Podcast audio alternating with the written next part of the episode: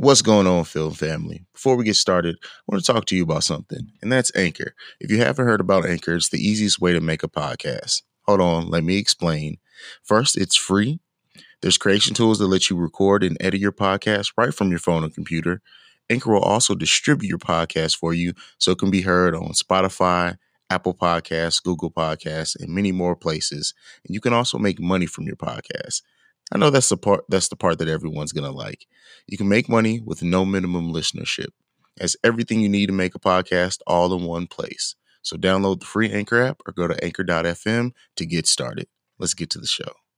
You are now listening to the Film Frequency Podcast, hosted by your professionally unprofessional film critics, the Film Bros.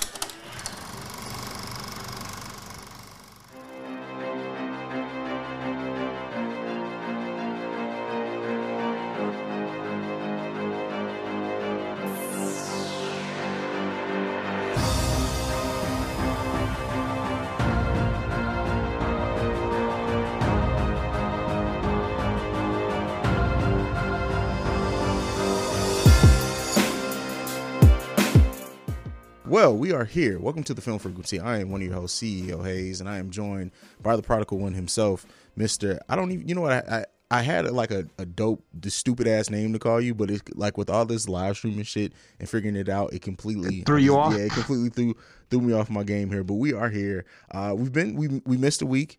Um, I did do some exclusive content for the YouTube uh, channel in between there, but we've been, you know, we, it's stuff going on. We're in the middle of a pandemic, so it is what it is. We missed one week, but we're back now. What's going on, JayB? Not much, just going through this pandemic, going through life. It is what it is, as you said. How how is like how have you adapted to not being able to like go to a movie theater and see new movies? Because I'll tell you what, like this is probably the longest stretch maybe of my life that I have not been inside a movie theater. Like because it's Well, to- just go ahead. It's just really weird. Uh huh. Um, because you when you're used to doing something, you know, a lot like a routine type of thing, and then you're just not doing it anymore, it just kind of throws you off. And it's not only with that; it's with like a multitude of different things. There's so many different things that I'm used to doing once a week, or what, like getting my haircut, for example. Yeah. Just different things Yeah, that sure. it throws you out of your routine. You know what I mean? Uh-huh. Yeah, and it, it's it's it's it, it is a routine, and I think the movie theater had become a routine because it was like going to the movie theater almost every like Friday evening and stuff, and that was just the thing to do. And now it's like I miss it, bro. Like I missed. I the funny thing is I like miss the smell of walking into a movie theater and smelling like the popcorn being made fresh. Like I miss all that shit, bro. And the fact that it's not happening is just it's really weird to me, man. Yeah, it's crazy. It's it's but hopefully it all comes back. I don't see it. I I mean, we could go into a huge talk about this, but I don't see things changing until maybe August. Mm-hmm. Uh, I know we're gonna get into it in a second, but you know, Cinemark trying to open up in July. I don't see that happening, but we'll get into it, mix it up a little bit about yeah, that. Yeah, yeah, it's it's it's it's weird, man. Uh, but yeah, you're you're right. We'll definitely get into it. Let's not uh completely hijack our routine, our plan, uh, and go into it now. But so let's get into the first topic if you're ready for it, bro. Uh, this Let's one is uh the Green Hornet. It's going to be a new movie uh coming from Universal called Green Hornet and Kato. Uh, bro, I. I for one, I love the Green Hornet, like the original. I love. I even like the one with Seth Rogen. The fact that that one didn't do wasn't bigger than what it was kind of surprised me because I honestly thought it was for just a comedy and just like a, a mix between like comedy and action. I thought it was a pretty good movie. That was really at Seth Rogen's almost his height. So the fact that it it didn't like do anything like to my knowledge like that movie didn't do shit uh kind of You mean like surprised me. financially? yeah yeah it was a, it was a complete box off box office bum um, bum No, man. bomb. With uh with Seth Rogen? yeah No, bro. They almost did a quarter billion dollars. They No, like they- two hundred. did they really I'm could've 99. I mean, I, I can look it up real quick, but I'm pretty sure they did like 250 mil, if I'm not mistaken. Well, see that, and that would make sense. Like, I don't understand. Like, and why didn't they make a sequel? Then I remember Seth Rogen at first was talking about the fact that he had like sequels in mind and everything, and it just didn't come to be, and it didn't make sense because, like, you would think that a movie with Seth Rogen, a comedy that was uh, a revamp of a franchise that people have fond memories of, uh, just the fact that it bought, that it didn't get a sequel, it didn't do anything, and I think he actually owned the rights at one point. It just, it was crazy, man. Yeah, and I mean Seth, um, it's not Seth Rogen, but Green Hornet has out. You know, they've had a following for a long time. I mean, it is a comic book thing, so it started a long time ago. It was a radio show in like the '60s. or maybe even before that. And then like in the '60s, I remember like Bruce Lee was the original Kato Yeah. when they Yeah. had the TV series. Exactly. So it, it's been around for a long time. It has a good following. Yeah, yeah, and and I Yeah, just so- looked- it did two hundred and twenty seven point eight million on a hundred and twenty million dollar Yeah. budget. When you factor in the marketing and promotion too, it was probably closer to uh, a two hundred and fifty. What do you think? Two hundred fifty between two hundred fifty and two hundred and eighty million dollars to make and market that movie. So it did two twenty seven back. So it wasn't a complete bomb. They I guess they made some money off of it, but it probably wasn't worth No, you, risk you're, bringing you're putting in a hundred million dollars. You're putting in eighty million dollars for marketing. No, I said between 100 between 150 and 180 counting marketing. So 120 Yeah, just to yeah, make yeah. the film, I- about another 50 to 60 million to market the movie. Yeah, so they made at least you know fifty to seventy five million, I think, Exactly, which is fucking healthy. Yeah, I mean, it's especially back in what that movie came out in 2011, so it was definitely Right. you know, it, it, it wasn't a complete bomb as I alluded to earlier, but they probably thought it was going to be bigger than that. They probably just thought, is it worth the risk of putting more money into a sequel um, versus like what they're going to make back on it? So you know, it it it sucks, uh, but you know that was that was Sony too, and you know Sony is notorious for like not following through on franchises if they don't make a certain amount of money. Hell, we've seen how many times they've revamped Spider Man. Um, so you know, it being a smaller franchise than that, they probably didn't want to do the risk. But Universal, Universal is a, a studio that is more willing to take chances. So we may, even if this movie isn't a complete huge success initially, we may still get to see at least two movies out of it. I think Universal will probably commit to that. What do you think? Yeah, I think so. Like you said, Universal takes a little bit more risks and stuff. But have they rumored at least who might play the Green Hornet? No, as far as what I've read, there's nothing about it. So that it's it's basically at the starting stages. Of course, all work probably stopped stopped on it um, with all this COVID nineteen stuff going down. So I'm pretty sure that this announcement kind of came out just to generate some interest in it, and you know that casting out. And it's almost doesn't matter who you cast as the Green Hornet. Honestly, like because because the actual Green Hornet is more of a comical thing, uh, and he he kind of blunders his way through stuff. I it almost doesn't matter. It's Kato who we're all looking forward to and seeing who's going to be cast as Kato. Yeah, it'll be interesting to see, but I think we won't hear anything for a long time. Oh, like no. you said, they just did some sh- stuff to generate a little bit of buzz, and that's it for now. Yeah, yeah, for sure. It, yeah, I mean, do you do you uh think like because I think Universal is searching for a new franchise after Fast and Furious ends. I'm not saying that this is necessarily going to replace it, but I think we're going to see a lot of a lot of franchises, a lot of things kind of thrown at the wall from Universal over the next couple of years. Um, Hobbs and Shaw is probably going to get two sequels at least. Uh, we know one's already in the works as well. But Fast and Furious is really Universal's biggest franchise right now. Yeah, they revamped The Invisible Man working with Blumhouse. There's also talk of like the Dark Universe stuff coming back. Uh, but you know, it I just don't I don't know what Universal has up its sleeve, so maybe this is going to be it for them. I I mean, if I have to guess, I'd say no, because I think in order nowadays, not back from like our time, but nowadays, I think in order to be a successful franchise, you have to have some blockbuster names on the marquee. And uh, the reason uh, Fast Furious was able to go so long, they had Vin Diesel, they had Paul Walker, but I mean, Ludacris. I wouldn't consider Ludacris like a blockbuster, or even Tyrese, Michelle Rodriguez. They're good, like uh, you know, B names. Not to offend them or any of their fans, but it's the truth. But what they did really well was they would always bring in new people. They brought in The Rock. They brought in Ronda Rousey. They brought in um, Jason Statham, and it it kept on evolving. And also the the, the movie at least for the first maybe four or five ones, kept on evolving. Now it's kind of the same thing over and over.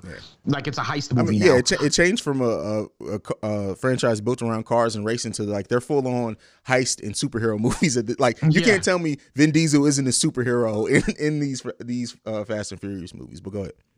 I know. No, but yeah, so I think you have to have some block, at least two blockbuster names to work around Mm-hmm. in order to build a franchise. Unless if it's like a horror franchise, in which case you just need your main vic, uh, your main villain to be someone that's connected with the audience, and that's all you need for a franchise there. That's true. That is true. Well, let's move into the next topic. For so for topic number two, uh, we've trolls went to um, str- straight to streaming first, and I think honestly, I think the last thing I read said that they've done 50 million so far on uh, on VOD, which is not. According to its budget, the fact that it was supposed to be a theatrical release isn't huge. But when you think about how now straight to streaming things can possibly be bigger, Uh, we're getting into the next one now. Disney's doing their first one, uh, but this is going straight to Disney Plus, so they're of course not going to make the type of money, any money outside of new subscriptions. But Artemis Fowl is going to be coming to Disney Plus June 12th.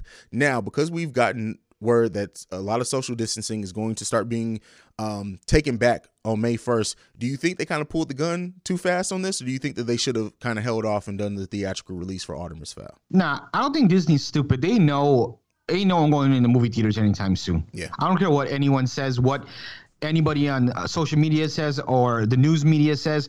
No one's going in any movie theaters anytime soon. So they, you know, they're probably figuring why delay it. Mm-hmm. Um, and actually, Artemis Fowl, I, if I'm not mistaken, that's supposed to be one of their biggest movies this year from Disney Plus. Yeah. Yeah. So um I, I was shocked that they didn't I mean they didn't have to necessarily release it, but I understand why. They just they figured, hey, let's release it and start bringing again, it, it'll help the subscription base. I always have a hard time though, because with wide theatrical releases or any theatrical release, it's easy to measure the success because we talk about box office numbers Yeah. With things like Netflix and Disney Plus and, and Amazon Prime and stuff like that, the only thing they really have to base off of is subscriptions, and that number is kind of skewed. So, and like Netflix, for example, they're super secretive about their data, their data and their their numbers. They don't always release it, so it's so hard to tell like what was the success, the box office success? You know what the the, the reviews say and the ratings and the critics and mm. guys like us, but I'm talking about from a financial standpoint. You never really know. Yeah, yeah, yeah. I mean, you know, Netflix is is historically, like you said, uh, restrictive on what they release and what they do now. We we hear a lot about about the things that do great on them, but very little about the things that don't do great. They just get canceled or they don't don't come back. Um, Sure. But but with Disney Plus specifically, I think I think this is a win for Disney Plus because one thing that we've seen netflix stocks have risen over the course of this. Disney plus i think has has passed 50 million subscribers now which was their three-year goal. They hit in under a year Paid. which is huge yeah which is huge for them. But i think the thing that all, like people who do stuff like we do and we critique uh, media and everything they the exclusives for disney plus have been lacking. A lot of what disney plus has been living off of is the Mandalorian coming there that's been exclusive so far. They've had some exclusive, but nothing like huge exclusive. Home Alone, uh, the series was supposed to be their next big one. That's gotten the production on that stopped as well. So I think when you look at Disney Plus searching for exclusives to bring to their network, a movie that wasn't tracking that well. Artemis Fowl is this young adult novel series that you know Disney probably had hopes that it could be this this uh, franchise. It wasn't tracking like it was going to be a box office success. So why not bring it to Disney Plus? Whereas if people don't love it, you have more of a chance of people watching it more because you know it's at home, it's free, it's included in the service, and maybe the sequel to this, if it does do well on streaming, is a Disney Plus exclusive. And you, they've just added now, they've taken something that would have been a theatrical bomb and taken it into a success on their streaming service and an exclusive. What do you think about that? Yeah, absolutely. I mean, they have, to, and this doesn't only go for Netflix. I mean, uh, Disney Plus goes for all the streaming devices. They have to come with fresh content all the time. Netflix is really good at that. Amazon, while they they don't Hit bring it as much as Netflix, they still bring good content, new content. Not as much as Netflix, but they still do it. Disney Plus is the weakest in terms of new content. The only reason, and I know some people might disagree, but the only reason Disney Plus is this um, financially uh, good is because of their library. Yeah. It has nothing to do with, um, and like you said, Mandalorian. Although I've never watched it, I know that was a big talk. But in terms of fresh new stuff outside of Mandalorian, it's really the library what people are after. But what happens when you subscribe? You've seen all your favorites from when you were a kid. You showed all your children your favorites from when you were a kid, and you watched them two, three times. Then what? Yeah, yeah, you make a good point there. Um, I think, and that's that's been the biggest thing. Like even in when I did my little uh, mini review on like Disney Plus as a service, like uh, after the first month or whatever, it's people want the Marvel content. People want all those exclusive, and I think they put they wanted to make these these uh originals as as have the production level of a theatrical release and it slowed everything down the thing about netflix that keeps it is that there's a new netflix original dropping every week and Yes. they they keep what works they throw away what doesn't disney plus i think should have I get it. They they released when they did. At least they did have the Mandalorian to release, but they had they had nothing prepared to come after the after that. They should have really had something going. I don't know if it, if it was should have been recorded at the same time as Mandalorian, but it should always be something in queue. If you don't have three or four exclusives at a time this early on, we understand that as consumers, but there's no reason in this day and age with how many things that are, that are uh, exclusive that are able to kick out over the course of stuff. Even Amazon, like you said, Amazon doesn't have the release of a Netflix, but all of Amazon shows are so good. They're almost all award winning. If I if I'm not like most of their big exclusives have been nominated. Absolutely. And the thing is, like you said, Amazon, they might only have one release a week, but it's consistent every week. Netflix, I don't care what week. Go and look up any week in the upcoming three months. I don't care what week it is. There's at least like four or five films for for the, the week. There's at least two or three um, shows coming out, series, at least maybe one special documentary. They're they're just blowing up. Whereas Disney, I think Disney actually has a better opportunity than Netflix to blow up if they give the right content because Disney's fan base is rabid Yeah. And they're loyal. So and they have an opportunity because they do a, they can do a lot of animation with different Disney characters. The whereas I, I I don't know what the budget would be like, but all you're talking about is voice actors and the animation itself, and you could be spewing stuff out like crazy where the budget's not ridiculous, but. No, they're not doing that, which is surprising. I, I, I think they're just trying to get by with what they are now. And if they feel like, you know what, there's a decline, let's go ahead and release um, Avengers. Frozen. Yeah, yeah, Uh, yeah. one of those, And I mean, you know? they, they they've had the Mandalorian. They had the Lady in the Tramp live action remake, which I, we watched. It was it was it was pretty good for like a straight to streaming type thing. Uh, they also had I can't remember the the movie with the with the dog and uh, William Dafoe, which was really good as well. So they have had exclusives, but they haven't had any big exclusives that I think people would sign up for and say, I'm getting Disney Plus because I want these several exclusives. Right now, most people who are signing up for Disney Plus, like you said, they have children. They know that they can sit the, sit their kids in front of Disney Plus, give them the remote, and let them make their way through the library. But it, it needs to be more than that. If this 50 million subscribers is going to be sustained and grown, uh, grown. Uh, so you know they they do have a better base than like a Netflix because they do have the franchises that are immediately like nostalgic for us, but we need more than that if they're going to be a continued success and really, you know, be able to battle with Netflix um, in the long run. So Yeah, if they were the only dog in the race, we wouldn't be having this conversation. But there's so much, con- and every day I'm learning about new, uh, new streaming. The other day, well, we were talking about uh, what was it? Quibi, yeah, Quibi. They came out of the blue. yeah, They spent millions, I know, on advertising because when you watch YouTube and stuff, they're like on every other ad, and Facebook ads, they're all over the place. But Quibi came out of the blue, and some of their content, I haven't seen any of it, but based on the trailers, it looks pretty good. The production looks pretty good. It's it's Yeah. good stuff. And I think the thing that that helps that helps Quibi too is that their content is. Um, I think Short. all their episodes are ten minutes or less, right? Like something like Yeah, that. I know there's not more than like fifteen little, minutes. little bits. And, yeah. it, and in the day and age that we live in, where people like to consume things fast, it's really perfect for that. Now, uh, most things that I've read are suggesting that it's not going to be a long term success, and I think it may have more to do with what the, the fact that they launched and all of this, and even like their launch. Uh, I think it was on, you could only access it from a mobile device rather than from like your TV. Like so, those those type of things are going to hurt it um some. But I really think that as a platform, if they can withstand this and make the necessary adjustments, they have a huge uh, chance to be a, a big platform because it's like perfect for millennials to consume their content. But you know what I think will happen, unfortunately, and it's just the nature of business. Mm-hmm. If this thing pops up, what do you think is going to happen? Netflix Yep. and Disney Plus, they're going to start bringing content that's like.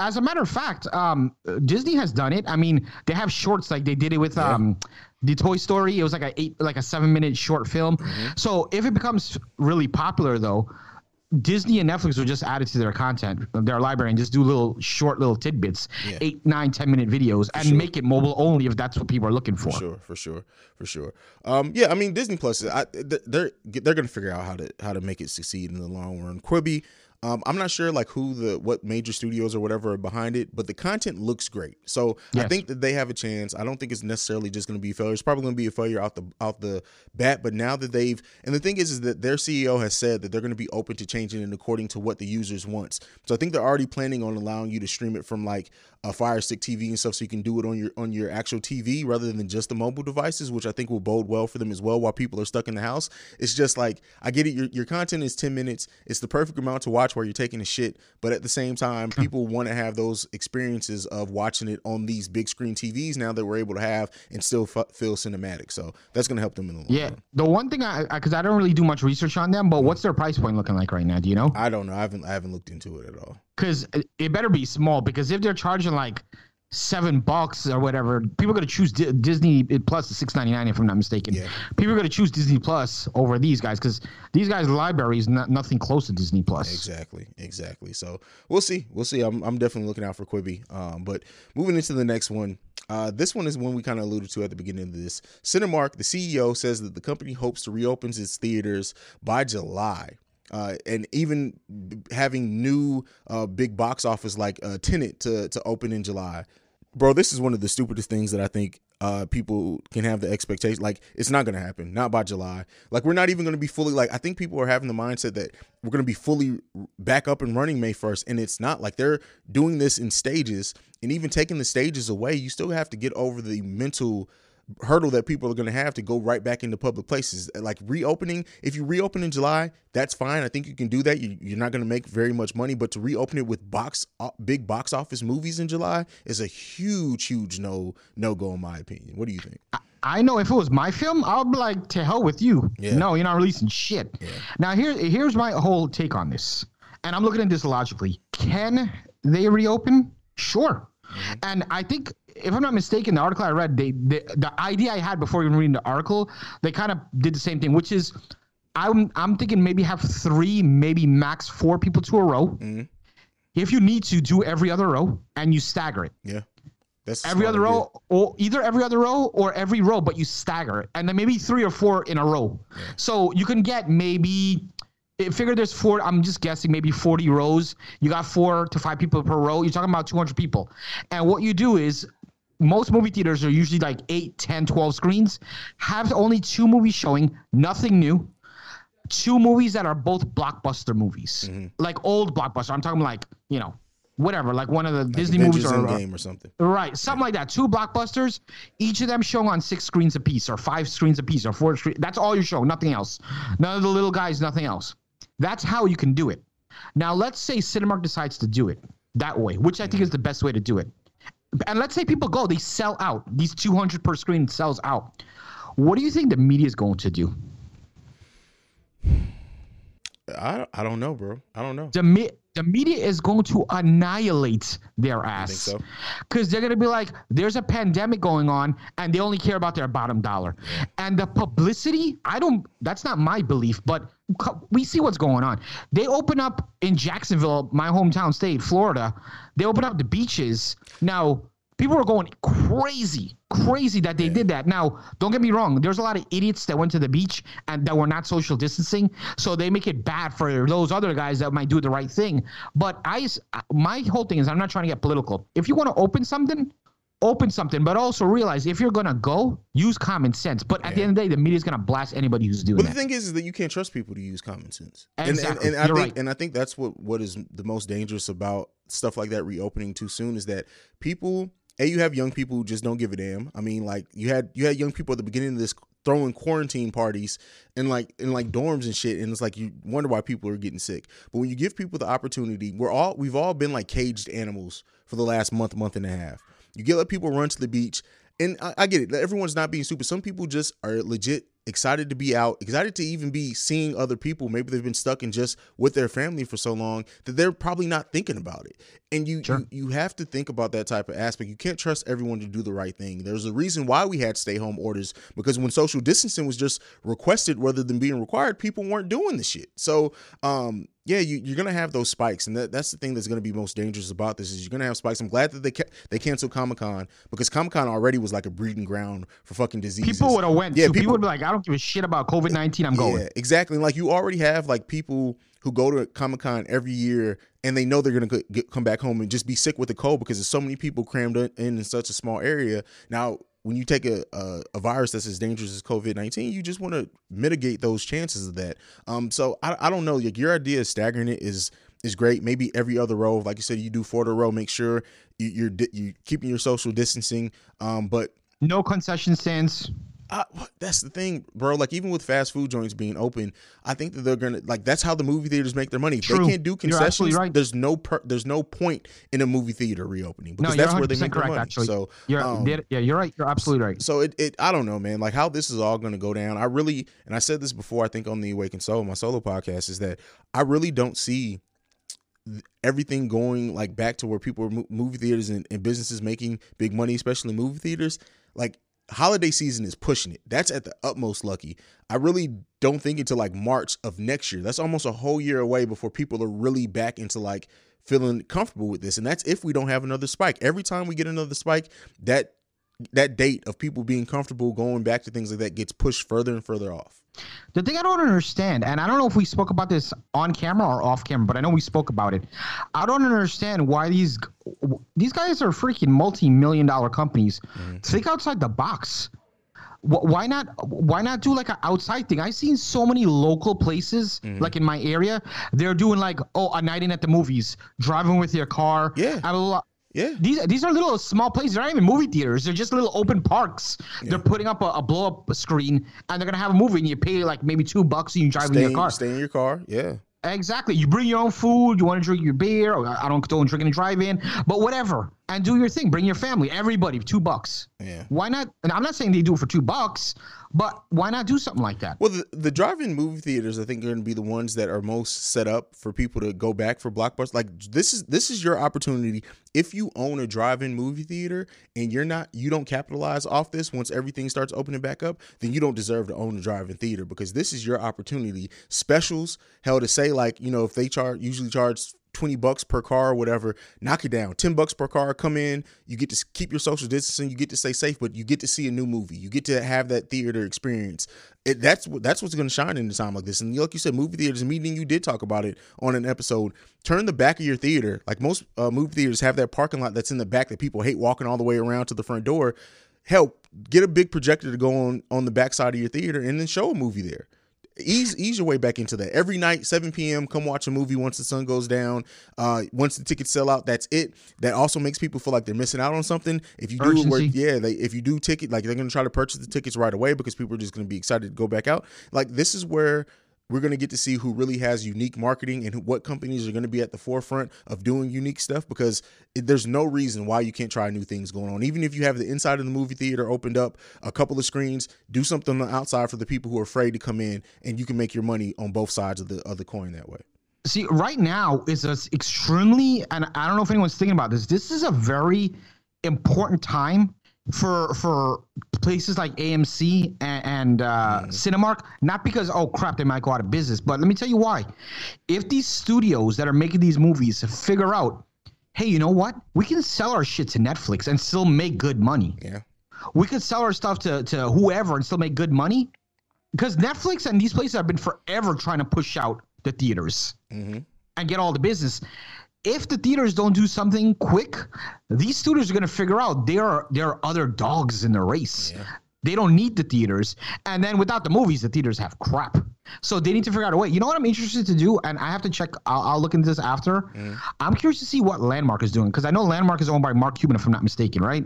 Is it Landmark Theaters? that. Mark Cuban Yeah, owns so much. Yeah, I'm pretty sure he has stake in that. I'm curious. I haven't heard any because they're not like millions of them all over the place, but I'm curious to see how they're doing.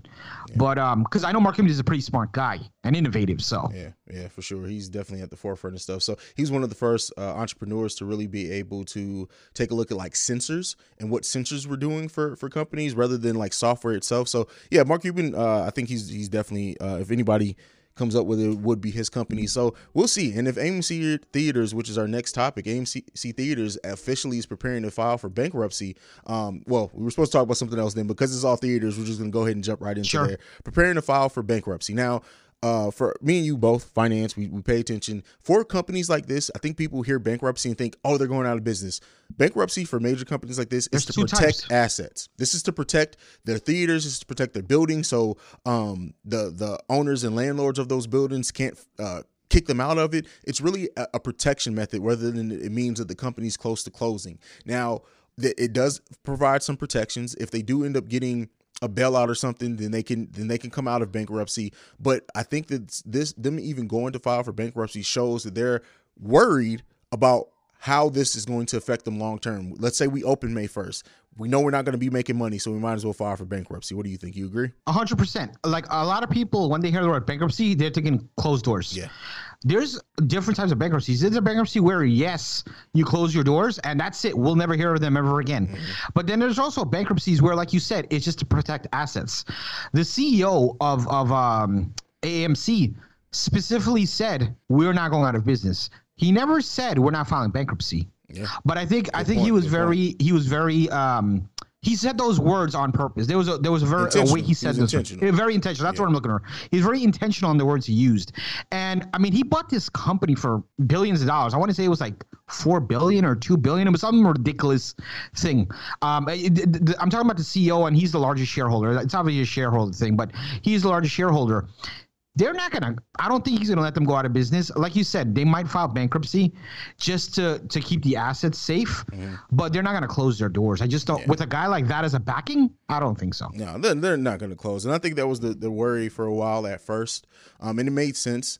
Um, but this is this is now officially like says that there it's going to be highly unlikely that they go completely out of business. I do think that there's a big chance that AMC may close like 25% of their theaters. I was about to say, that's yes. more likely. I could see that. Um, that Sure. they that they can do that. And you know, those buildings, it's not like it's a thousand people who are going to come in and move into a movie theater. So even if they close those down, they they wait a year, year and a half for the business to build back up. They'll go back and buy those buildings again. They'll go back into those theaters and reopen them. So I think that that's going to be a chance of it. I really, if AMC is smart, and this is my opinion, because it's like it, it's an added risk. I would look at first closing the movie theaters that are located within malls. So, um, I'm trying to think because I had an idea as well, Mm-hmm. but I think I like your idea a little bit better. I was thinking, I was thinking in small areas, because areas, yeah, like your, your places like Chicago, New York, L.A., those are going to stay open. But your smaller areas where maybe you don't have high numbers, Mm-hmm. you want to close that. But m- due to the fact that malls aren't open now anyway, that might probably be their first bet. And then after that, like if they have to do a second round, then go into the small areas. I like, yeah, I like the idea of malls because you can't get into the mall anyway. Yeah, yeah, true. Do you think that And there's the, and the cost the, to lease in the mall is ridiculous. It's ridiculous. Um, do you think that there's a chance that, and let's not, AMC is in a weird position financially right now, but like a Landmark or a Cinemark, do you think they now go into owning, trying to own a couple of drive-in movie theaters? Let me tell you something right now. Mm-hmm. I can't tell you who's gonna own what, but you better believe after this shit is done, we're gonna see a lot more driving. It's it's gonna be back like the '60s. We're gonna see a lot of. I'm not saying they're gonna be all over the place, but you're gonna see a lot more Major than you see now. The major Yeah, cities I- is definitely Yeah, major cities definitely. I think in my life, I've seen two drive-in movie theaters. One here, one in uh, in in Florida, Mm. and one in New York. And I don't think I've ever seen drive-throughs anywhere else. And I went to so many different places, but I guarantee you, we're gonna see a lot more of them after this. Yeah, for sure. And then, you know, I live in in like especially in the Midwest. I've lived in the Midwest almost the whole time I've lived stateside. St. Louis, we did have a. It was in on the Illinois side. It was about like forty five to fifty minutes away from St. Louis proper. And then even here, we have one like in in Ohio. It's like thirty five miles from where we are now. But I think when you in the Midwest specifically, where there's a lot of more open spaces than a city like uh, a state like New York or whatever, I think those are the places you want to look at to drive to do drive-in movie theaters because you can do a test there. A, the cost of living is way cheaper here. Uh, the cost of of buildings are way cheaper here. Open up an AMC drive-in movie theater, for example, here somewhere uh, on the outskirts of Columbus, Ohio, and, and really try to make it a big deal once you get in a better place. And I guarantee you, it, it, because people aren't going to recover socially from this for for years. They're going to be people who are afraid to go in groups for years after this, and I think you can you can benefit by doing that. If there's any major theaters listening, Landmark, AMC, you're looking for two marketing guys, hit us up. Yeah, definitely. Let's move into the next one. This one is the one I'm excited for. I know you're not the biggest comic book movie guy, but Matt Reeves has said that the new Batman movie is not going to be an origin story. He actually also talked about the depiction of Batman a little bit more, saying that Batman needs to be not really happy, so to say, like the Batman the smiles or whatever, but the fact that we need to kind of bring the joy back and a, a Batman who enjoys going out fighting crime, who's not completely worn down by it. So the fact that it's not going to be an origin story, I, I think Batman is one of those characters we don't need. Or the, the only people who need origin stories nowadays, in my opinion, are the smaller known comic book characters. But people like Superman, Batman, um, Spider Man, like they they don't need origin stories anymore. What do you think about this not being an origin story? So, as you know, and those who listen to us frequently know, I am so far from a comic book head. However, You love Batman. everybody on the planet knows Batman's origin story. Yeah. The same guys. Everyone knows Superman's origin story. Everyone knows Spider Man. Even me. I know them. So you don't need an origin story. Now, I am telling you right now, I'm kind of excited about this movie just based on what I've read. Uh, the fact that he wants to do a more, I think the word he used was like a humanized Ba- Batman. And the first thing that came to mind is like the way Joker was depicted. We've never seen a Joker like this. We saw, we uh, you know, as much as you know, we can talk about Heath Ledger and his performance. This is more of a take on Joker's actual personal life, not just him trying to kill Batman. It was his own personal life, and I would love to see something like that. Like we haven't really truly gotten to see that. We've seen mixes of of of you know. Batman and his and and and him as a you know non-Batman. Um, what's what is it? What's the character's name? What what you talking about? Batman as a uh, like his, Bruce Wayne? he's a Bruce Wayne, bro. Wayne Bruce Wayne. Bruce Wayne, right? Yeah. There you go, Bruce Wayne. yeah, that, that's just if, for those who think I'm bullshitting about being a comic book head. There you go. I would like to see more of that, and it doesn't have to be the origin story. And as a matter of fact, in the article, he put not necessarily an origin story or him li- like 30 years later. It's him on the come up. Yeah. And we've never really seen anything like that. We've never seen Batman on the come up. We've always seen him again origin story or always years years later down the road. Yeah, and even even the original Batman with Michael Keaton wasn't an origin story. Like it, they, he was Batman. He was he was Batman when we saw it. So, and I think that's that's kind of the best version of it because we don't need Batman. We know his parents got shot. Uh, it was Joe Cool who shot him, or it was a version of Joker. Like whatever. We we know all that. We don't need that. That if unless you're going to completely mix up his origin, I don't think there needs to be an origin story anymore with Batman. So the fact that we're jumping into this, we're getting so many villains. I think like confirmed, we're getting like Riddler, um, Catwoman. Uh, who else has been confirmed? There's the Penguin has been confirmed. Uh, But so- can I ask you a question? Yeah. Because you know way more about this than I do. I feel like I've seen literally every Batman movie that I can think of. What movie did have an origin story? Batman Begins was definitely origin story. Come on, bro. Batman You Begins talking was- about Ba- with uh, Michael Keaton? No, Batman Begins, the first one with, with Christian Bale was an origin story. Oh, We got to see that's him the one. That's the only one I did not yeah. see. Yeah, okay. Yeah, yeah. I that- saw that one- Dark that- Knight and Dark Knight Rises. I didn't see that Oh, one. okay, yeah, that one was definitely an origin story. But yeah, you're right. We haven't like, and I think it's because like, and we always have gotten scenes of like his parents getting. We don't even need. I don't need to see Martha Kent getting shot anymore. I just don't need to see it. Um, so I think that I think Matt Reeves and what Matt Reeves did one of my favorite trilogies of all time with the Planet Planet of the Apes trilogy that he did. Um, and it's one of the the best three movies ever for it. Like they're not all. I think the second one is the best out the bunch. The third one was was not as good as the second one, but they're all really good and they told a cohesive story. It, I I wanted to see his take on this, and this is what I think we lose so much with comic book movies is that they feel like they have to do certain things that happen in the comics and every, and XYZ. And yeah, those moments are great for us comic book nerds, but I really just want to see a great take and you to be invested in what you're doing. And I think we're gonna get this. And I really, and I've said this before, like um, Robert Pattinson, he's gonna kill it as Batman. For I know people are just Twilight, Twilight, Twilight. If you haven't seen the actor that he's become, go and watch Good Time. This dude is able to convey so much emotion through his acting. Now he's become a great great actor and he's going to nail the Bruce Wayne part. If he's been training and can do the physicality, he's going to nail Batman. I really think we're, everybody's going to love this movie. Robert Pattinson's not stupid, bro. He knows when you look at Robert Pattinson, uh, bro. Honestly, me, this is the first time in my life I think I've actually called him Robert Pattinson. I call him, oh, it's that guy Edward from Yeah, Twilight. yeah. So he knows people do that. I'm not the only one. So he's gonna try to he's try gonna try to bust out of that with this movie. And I think honestly he's going to do it. I know a lot of people are doubting him, but I don't doubt the kid's ability. And with Matt Reeves and everything and the, the way that this is going, I, I think it's gonna be a good movie. I, I really do. Yeah, yeah, I definitely think it's going to be a great movie. Um, I, I he has he has my my faith in him in this one. Uh, so we'll see. We're going to go ahead. We're going to move into our last topic, and this is our guy, man, Martin Scorsese, who got completely shut out for the Irishman, bro. I don't think he should have. Uh, but he's doing another movie called Killers of the Flower Moon, and Paramount has been concerned about the project's budget. He's reportedly hoping that Netflix or Apple comes in and, and, and pays for this movie to get done. You would think after like I know Irishman didn't win as many awards as people were thinking it's going to, but the reviews for it were great and amazing. You would think people would be like, "Oh no, we can't sleep on Scorsese anymore. We have to be behind his next movie." The fact that major studios seem to now not be willing to pay for his movies again is just weird to me. Maybe it's a changing of the guard, maybe it's ageism. I don't know, man. But if Netflix picks this up again, it's gonna be another hit for Netflix. I think. All right, so here's my thing, right? And I'm not I'm not saying this because Martin Scorsese is my guy. I'm just saying he came out with he came out with uh The Irishman. People were talking shit. The movie's three and a half hours long. Yada yada yada. Netflix bought this movie for over 100 million dollars. I don't remember the exact amount. Netflix numbers were great. David, they don't release data, but they said they did great numbers, and I believe that.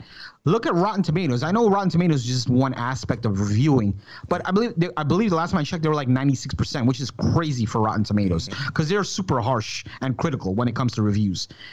It was in a lot of different critics' best movie of the year of 2019. Um, it was nominated for a crap ton of awards. I understand it didn't win the big ones, Yeah. but it actually won best film for a lot of smaller awards, Awards, yeah. not the big ones, but smaller awards. So the the film was great.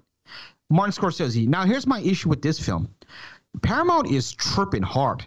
You have Martin Scorsese, a mastermind, a genius, and you're telling me also to follow up with that, you have two names like Leonardo DiCaprio and Robert De Niro, two of the greatest ever, mm-hmm. and you're worried about making money? Come on, bro. Yeah. You're going to make money, obviously. Leonardo DiCaprio alone is giving you money.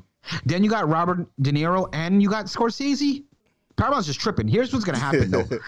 They're Martin Scor- they're gonna piss off Martin Scorsese. He's gonna say to hell to hell with you, and he's probably gonna he's probably gonna go straight to Netflix. Yeah, and I- That's what I think is gonna happen. And what I what I think is going to happen to add uh, some more on top of that is I honestly think we're going to get Scorsese's going to sign an exclusive deal for Netflix. He's going to sign like a, that, he's yep. to sign a two or three picture exclusive deal with Netflix uh, that he's just going to make two movies for them and these studios are going to be pissed the hell off. And could you imagine, let's just say Scorsese comes has come out with a movie. I think we even checked it when we did the Kingsman like at least one movie over like the last 3 or 4 years. Every every year he's come out with something. Um Right. if you allow Scorsese to just focus on building content for Netflix, and Netflix is going to give him whatever budget he wants to, yep. you're going to have people And creative control. and Yeah. yeah, and he's gonna get to do whatever he wants. Um, he there. This is this is huge for the like after the Kingsman, and especially because people were so sleep on it and didn't think it was gonna be what it did. If I was the owner, well, Fox is gone now. If Paramount, Paramount, Universal, I would have been at his door with a check, a blank check. Whatever you need, do two movies for me. It's I, I don't I don't get why he gets the disrespect that he that he's been getting from studios for so long. This is one of the greatest directors, a generational director. There's not going to be another Martin Scorsese, maybe ever in our lifetime, bro, who's been able to do what he's done at the level he's done it at. And it, the fact that he can't get the major studios behind him is just mind-boggling to me, man. I mean, with this guy, it's like printing money. But here's what I think: as much as we love him, Mm-hmm. and nobody has said this, so I'm just assuming.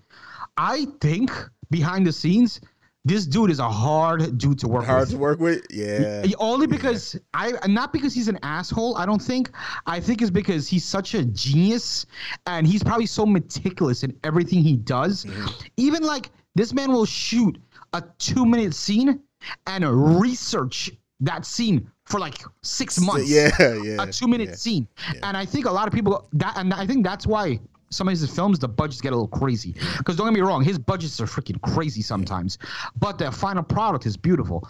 So I think the best bet, like you said, is to for Netflix to wrap him up in an exclusive deal, a two three uh, film movie um, deal. That'd be great. And let me tell you, if that does happen, I promise you, we're gonna see some of be- Scorsese's best work ever. Because at that point, it's not gonna be like I'm trying to make money or I'm trying to make something for Netflix. It's gonna be like I'm gonna prove to these dudes that I still have it, Yeah. And we're gonna get some really interesting stuff. I think it's gonna go somewhere along those lines. I though. mean, we, we just got like you said, DiCaprio is money every time, every time. Uh, even if the movie's bad, he's usually great in it. Yes. And De Niro just at this age gave one of his best performances ever in the Kingsman. So yeah, th- th- they're crazy if, if they don't um if, if they can't work this out with Paramount. But if he ends up having to go to Netflix, I guaranteed it's going to be an exclusive deal. Even if they don't announce it as that, his next project is just going to automatically be announced as a Netflix exclusive. I have no idea what this movie's about, and frankly, I don't give a damn because those three names is all I need. They, they sell if this whole COVID nineteen thing wasn't going out and they were doing um, pre-sale on tickets, I'll be one of the first people to buy it just based on those three names. I have faith in those three characters that I'm gonna get. A, I'm gonna get something quality when I go and watch. I don't. I don't. I don't care to know what the movie's about. I don't want to know actually. I'm just gonna go in and watch just like that, and I know I'm gonna enjoy the movie because that's just what these people bring. All three of them. Yeah, the, the the book that this is based off of is another nonfiction book. Book. So this is another true story. Uh, th- so uh, and it's his thing. about and it's about the FBI. So uh, again, and people have been loving like these true crime style things. Um, so the fact that it's also a true story and can be marketed as as such, this is this movie's going to be huge. So the studios need to get their shit I together, agree. bro. Um, but that's it, man. That's all of our topics for this uh, week's episode. Uh, what what do we have coming up next, JayB? we got one of my favorites, probably my favorite Denzel Washington movie ever, which is I know it could be debatable, Uh-huh. but it's gonna be Training Day, and that was brought to you by the Film Family. We did a poll, and uh, I think it came down to Training Day, and what was the other one? You The remember? Departed, right? Departed. It came down to Training Departed very close. I believe it was one vote to set them apart. But uh, maybe we'll do Departed uh, in the future. But definitely, yeah, Training Day. We're, we're going to see Denzel turn a little, a little crooked. Yeah, absolutely. And then I think uh, we haven't talked about this, but the next at least big new movie that I can think that's coming out is that um, straight to Netflix uh, movie with Chris Hemsworth. Um, I don't know if you've seen. The Oh yeah, the trailer one where they. Yeah, yeah. I know exactly what you're talking Yeah, about, but so- I forgot the name. So Yeah. that may be the next new release that we do, but Training Day will be coming to you in a few days. I can't wait to talk about it because it's one of those movies that I know for a fact, bro, we're gonna differ on, and I love it when we have difference of opinions on movies. That means So- you don't like the movie. I don't like the movie. Son I, of I a can't bitch. stand Training Day. I can't like and again, I agree with you that it's probably one of Denzel's best acting roles, but the movie, I'm not feeling.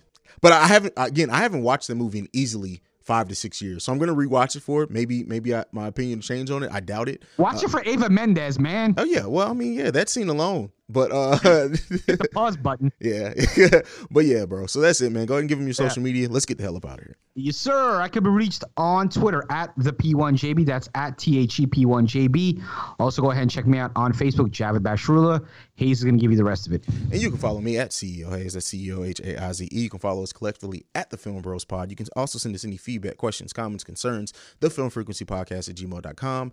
And lastly, if you want to be part of the discussion, you want to help go ahead and decide our next content like the film family did with Training Day, make sure you go and search us out on our discussion group on Facebook. That is the film frequency. That's it, bro. I got nothing left. You got anything left? Just want to thank everybody for the continued support. I check all the time the freaking views for um platform. We're like almost at 800 or something. That's People crazy, it's, man. It's it's crazy and it keeps crazy. going up every day. So please go ahead and check that out. Check out all the other content. The content I know we were kind of slacking this last week. Again, it's more it's my fault 100%. I got real life came in the way, but things going to go back to normal. We're going to keep shooting out that content. Just check us out on everything. all sir. platforms. all platforms. But that's it. This has been another episode of the Film Frequency for my brother, the Prodigal One JayB. We out this bitch. Peace. Peace.